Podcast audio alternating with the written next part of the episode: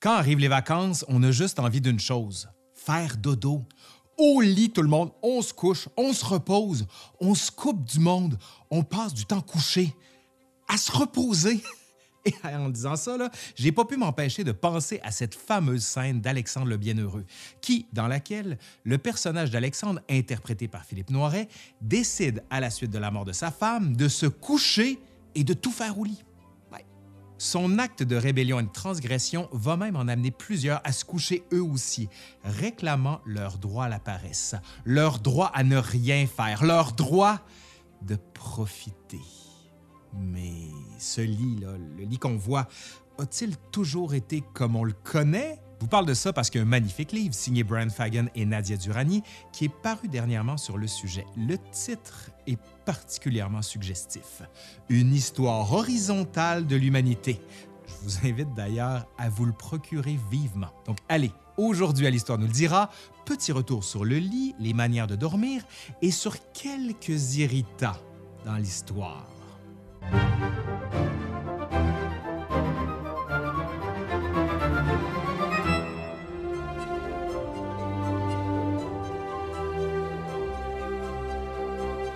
Que fait-on dans notre lit? L'amour, bien sûr, mais aussi naître, mourir, manger, gouverner, comploter, rêver et tellement plus encore. Au fil de l'histoire, le lit a été un espace propice à de lourdes décisions qui ont durablement changé le cours des événements. On sait par exemple que le premier ministre britannique Winston Churchill, parfois, aimait à gouverner depuis son lit, en pleine Deuxième Guerre mondiale, alors que l'Allemagne nazie menaçait l'Angleterre par des bombardements quotidiens. On pourrait aussi rappeler la fonction du petit ou du grand lever du roi Soleil, Louis XIV en personne à Versailles, entre la fin du 17e et le début du 18e siècle, on voyait entrer dans la chambre du roi une succession de personnages divers répartis en différentes vagues, appelés entrées. Être dans les premiers à assister au lever du roi était un privilège et on se battait pour avancer en rang ou en entrée, si vous voulez. On ne niaise pas avec le lit et pour cause. On passe un tiers de notre vie couché, un peu plus quand on est ado, beaucoup moins quand on est des jeunes parents et de plus en plus après. Avant toute chose, pour se coucher, il faut avoir un lit, du moins aujourd'hui, parce qu'avant, c'était un luxe d'avoir un meuble entièrement dédié au sommeil.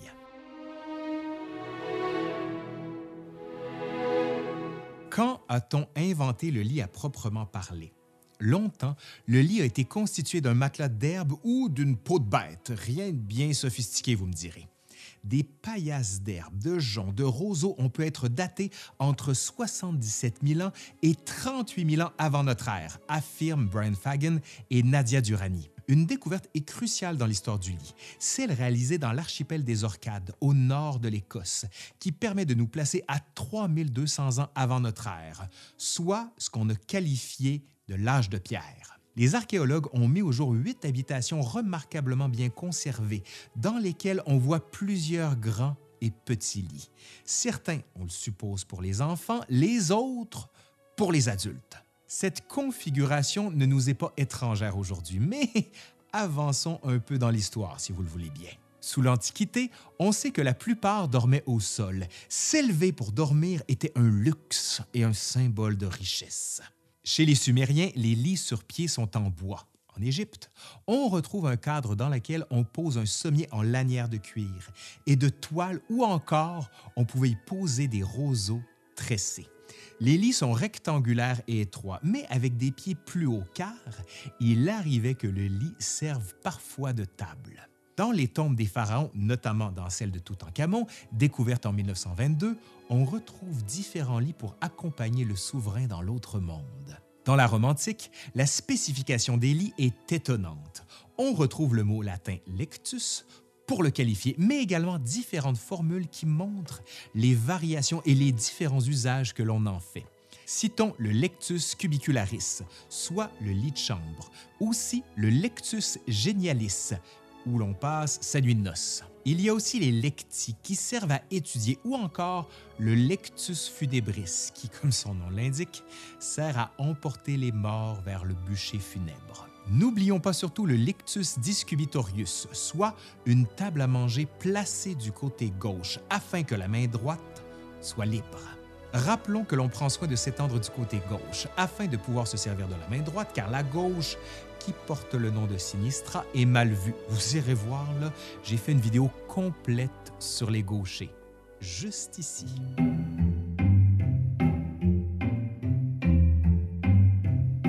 Au Moyen Âge arrivent les premiers lits de l'ère moderne qui sont des matelas de toile remplis de paille posés sur une estrade.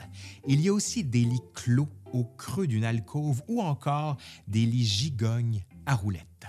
Rappelons encore que la majorité des dormeurs se contentent de foin et d'une couverture quand ce n'est pas tout simplement une cape dont on se part. L'aristocratie, encore une fois, pour marquer la distance avec le peuple et faire étalage de sa richesse, investit dans le lit. Plusieurs lits s'élargissent, certains atteignent jusqu'à 4 mètres et deviennent tellement massifs qu'on se sert de l'espace sous le lit pour ranger différentes choses. IKEA n'a rien inventé. Désolé. Ici, on retrouve souvent des sommiers de paille avec un sous-matelas en laine ou en lin pour enfin avoir un matelas en plume tendu d'un drap. Plus il y a de couches, plus on est riche. Cependant, certains hommes refusent de dormir avec des coussins qu'ils associent alors à la féminité. À la fin du 15e siècle en Italie, on invente le baldaquin. Entre le 16e et le 17e siècle, la mode se répand un peu partout en Europe. Ici, le sommier est fait de toile ou de courroies tendues sur un châssis. On devait souvent retendre les courroies pour ne pas se retrouver au milieu du lit tous les soirs. Selon certains, c'est de là que viendrait l'expression écontienne anglaise Good night, sleep tight. Cependant, il nous manque encore quelques preuves pour être absolument certain de son origine.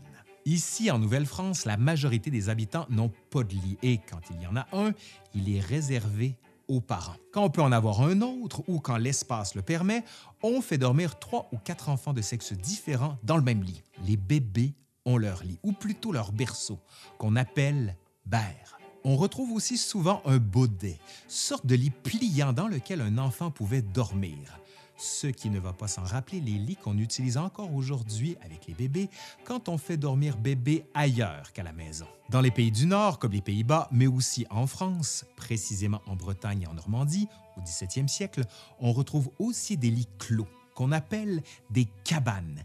Il s'agit ni plus ni moins qu'une armoire dans laquelle on pouvait dormir.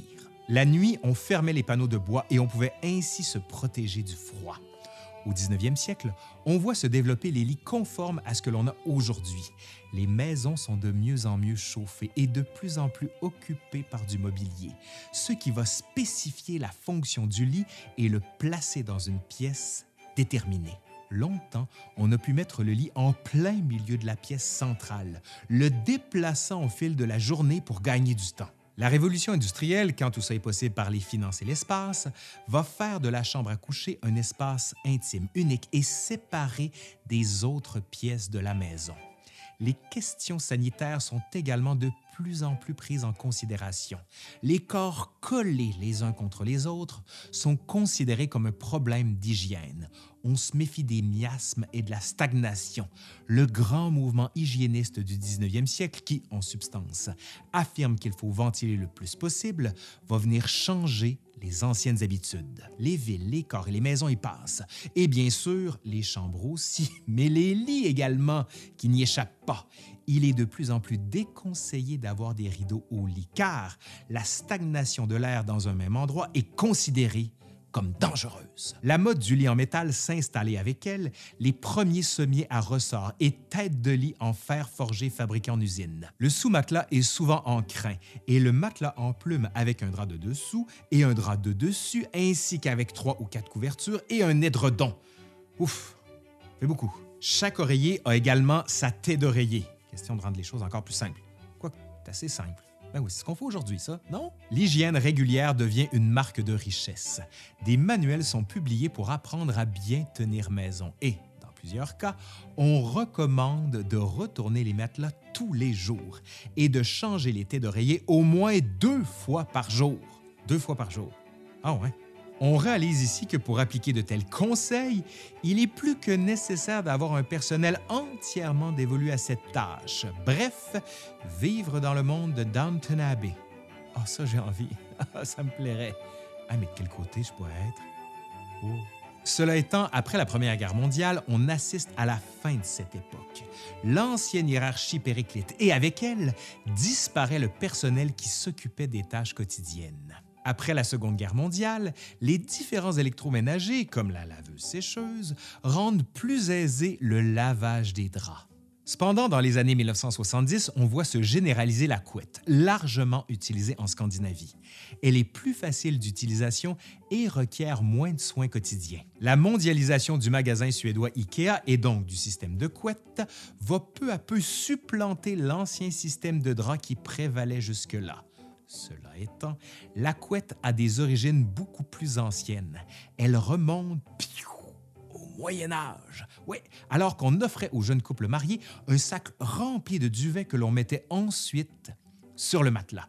Dans certaines campagnes, on l'a longtemps utilisé et le retour en force des années 70 ne venant que confirmer une habitude qui était déjà bien ancrée.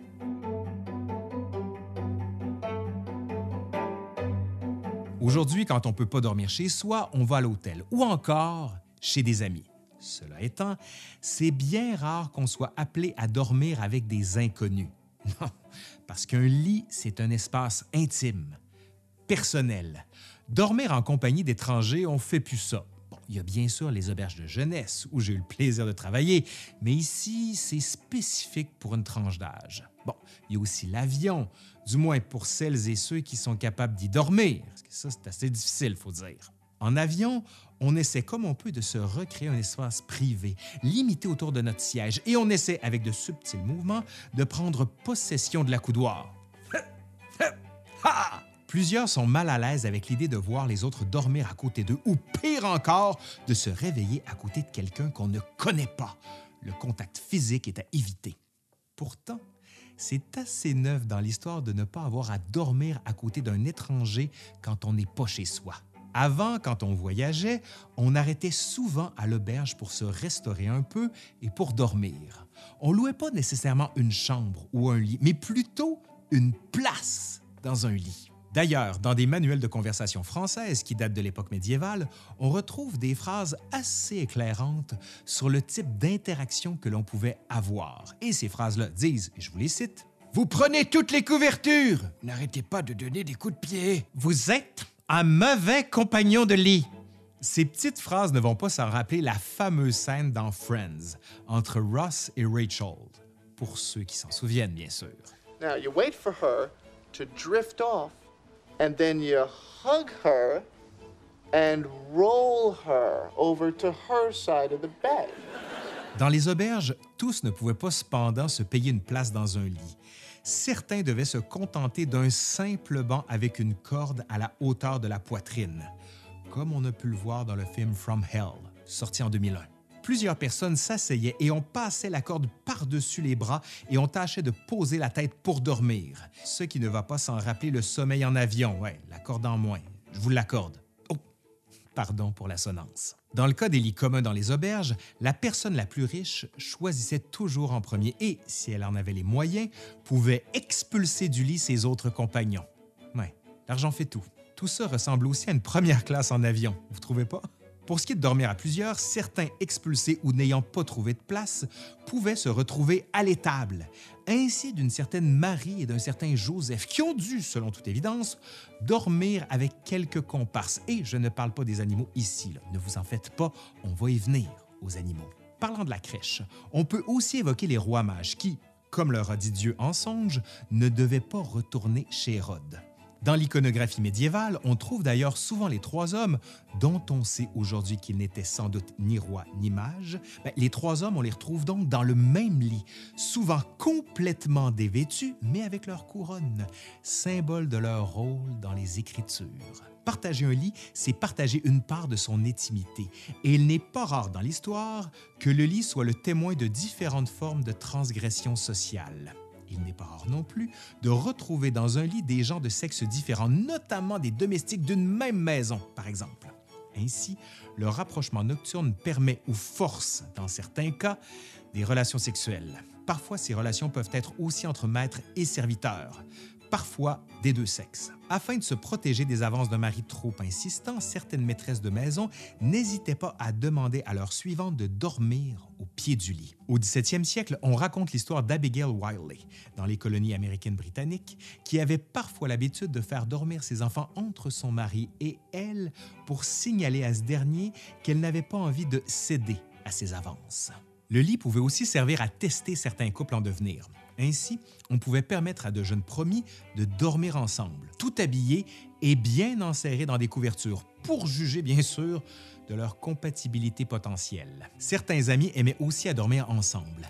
La confidence sur l'oreiller était plus facile, mais surtout plus sincère, si on en croit le diariste Samuel Pepys au 17e siècle. Dans son journal, Pips classe ses amis en fonction de leur talent pour la conversation au lit et les bonnes manières au lit. Longtemps, la cohabitation avec les animaux allait de soi. Pourquoi? Pour une question de chaleur. Ces derniers permettaient de garder la pièce chaude. Cependant, tout cela n'allait pas sans certains désagréments qui sont de plus en plus signalés au fil du temps. Pensons urine, notamment celle des vaches qui a la fâcheuse habitude de se déverser à n'importe quel moment, ou encore du purin, dont l'odeur fleurie et enrobante ne devait pas être particulièrement alléchante au matin. Je suis réveillé tout d'un coup. Entre les 16e et 19e siècles, avec le développement du chauffage, comme les foyers en briques et les cheminées d'évacuation, on va peu à peu délaisser cette pratique, mais certains animaux vont toujours être admis dans la chambre, les chats, les chiens et les oiseaux. Le 19e siècle est le grand moment du développement des animaux de compagnie. Ils deviennent un membre à part entière de la famille et, comme certains, ils ont droit au privilège de partager la chambre qui devient, par la force des choses, le refuge par excellence de l'intimité. Et ça, je l'ai déjà dit. Le chien a eu accès à la chambre des rois depuis très longtemps. On les voit d'ailleurs dans les effigies des cathédrales accompagner les puissants dans leur dernier lit, levés contre eux pour l'éternité. Certains sont passés à l'histoire, comme Mystodin, le lévrier du roi Louis XI, dont on dit qu'il portait des robes et dormait dans un lit. En Angleterre, Jacques Ier adorait ses chiens de chasse. Pour Charles II, c'étaient ses épagnols et Élisabeth II, ce sont les corgis. On sait d'ailleurs que ces derniers ont leur propre salle, la Corgi Room à Buckingham Palace. À partir de la fin du 19e siècle, cependant, on commence à voir de nombreux textes, notamment ceux des médecins qui critiquent vertement le partage du lit. Il en va de votre santé, clame-t-il haut et fort. Il faut mettre la bête à distance et se couper d'elle si on veut être considéré comme civilisé. Se développe encore plus la notion d'intimité, de privacy, que rien ni personne ne doit venir troubler. La chambre et le lit deviennent le refuge de l'intime. Le lit devient le lieu où se déroulent deux actes qui doivent être souscrits au regard public, soit la sexualité et le sommeil. La société du 19e siècle a segmenté les pièces des résidences pour les rendre à usage unique. La chambre n'y échappe pas et le lit se fixe durablement dans un espace reclus de la maison. La famille se resserre autour de la maison familiale. Les formes de sociabilité se déroulent en dehors de celle-ci, d'autant plus que plusieurs vivent maintenant en ville et n'ont plus la place pour recevoir des amis et de la parenté. Le lit devient ici le dernier rempart de cette intimité et de cette forme de repli qu'on ne veut voir assiégée par personne. Reste qu'aujourd'hui, cependant, plusieurs aiment à montrer leur lit à tout un chacun, à le mettre en évidence quand on reçoit des amis ou encore à exposer fièrement le lit sur les réseaux sociaux. C'est ce que l'historienne Carole Chama a qualifié de l'ère du lit. On assiste aussi à l'industrialisation du sommeil, comme j'ai pu l'évoquer dans une vidéo précédente. D'ailleurs, allez voir le livre de Roger Ekirch à ce sujet, c'est toujours passionnant. Ce qui marque ici, c'est l'injonction à dormir avec un sommeil consolidé, soit d'une seule traite. Pour y arriver, on va commencer à développer des médicaments. Ainsi, en 1903, on voit naître le premier somnifère moderne. Il porte le nom de Véronal. Dès 1930, on compte seulement que pour les États-Unis, ce sont près d'un milliard de comprimés qui sont vendus annuellement. En 2013, on compte que près de 4% de la population adulte consomment des somnifères et que la dépense mondiale atteint 58 milliards Bien sûr, on n'a pas attendu la révolution industrielle pour trouver des moyens pour dormir. Ben non. Sous la Rome antique, l'empereur Valérien utilisait des plantes aux vertus apaisantes pour dormir, devenue la valériane. Sous l'Égypte antique, on propose un mélange de camomille, de lavande et d'opium avant de se coucher. Ouais, l'opium y est pour beaucoup ici. Au 19e siècle, aux États-Unis, on propose un bon verre de gin, de vin ou encore du vin d'opium. Encore l'opium? Dès le 19e siècle, on voit tout un ensemble de commerces proposer des meubles et des objets pour édifier cette forteresse du moi qu'est la chambre. Encore une fois ici, IKEA n'a rien inventé. Des catalogues de magasins proposent des tables d'appoint, des lampes pour pouvoir lire au lit, des chaises pour se dévêtir le soir et ainsi de suite. Un commerce de la chambre et du lit naît. On suggère aussi de garder une hygiène impeccable. L'aération et la ventilation sont les premières bases à respecter. Espace intime, certes, mais aussi espace politique, comme on a pu le voir dans Alexandre le Bienheureux, ou encore avec John Lennon et Yoko Ono, avec leur fameux Bed-In en 1969. Finalement, comme le dit Groucho si vous me permettez de le citer, il y a ce qu'on peut faire dans un lit et le reste. Le reste ne vaut pas cher. Allez, c'est fini pour aujourd'hui. J'espère que ça vous a plu. Merci à Will qui a monté cette vidéo. Et si ça vous a plu, justement, vous savez quoi faire. Un pouce par en l'air, vous partagez, vous commentez, vous faites vivre la vidéo et vous allez voir le Patreon, juste ici. Allez, je suis Laurent Turcot de l'Histoire nous le dira et je vous dis à la prochaine. Bye!